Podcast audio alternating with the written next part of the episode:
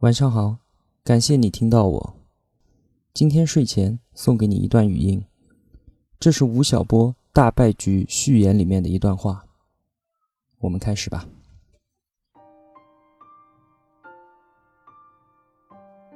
给悲剧一点掌声。最后，有一段必不可少的文字，我必须写在这里。在过去的这些年，直到我写作本书的此刻，我始终怀着一种尊重而虔诚的心情，来面对每一位在风雨中前行或者跌倒的中国企业家。我还常常会想起好几年前曾经采访过的一位温州农民，他是一位二十世纪八十年代在温州地区非常出名的厂长，他办的塑料厂。每年都有上百万元的利润。他还一度被选为当地的副镇长。从八年前开始，他突然辞去公职，出售工厂，闭门谢客，宣称要打造出第一辆国产电动轿车。在整整八年时间里，他一直狂热地沉浸在自己的誓言中，并为此花掉了所有的家产。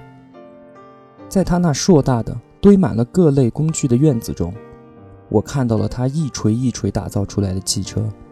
那是一辆车门往上掀起的怪物，充一夜的电可以跑上一百公里。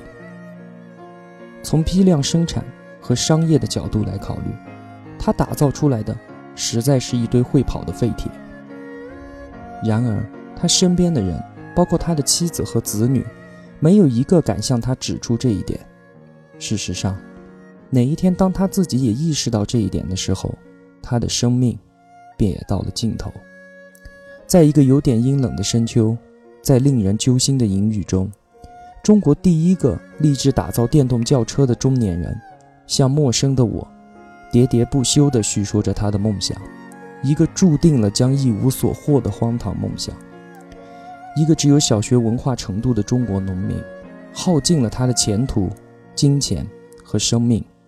无怨无悔地用原始的榔头和机床去奋力摘取现代工业的明珠。那个时候，我背过身去，禁不住潸然泪下。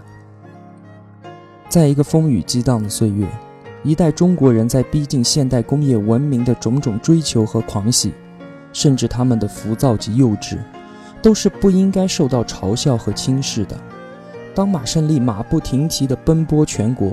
收购一百家企业，组成世界上最大的造纸集团的时候，当这位温州厂长关起门来叮叮当当地打造着中国第一辆电动轿车的时候，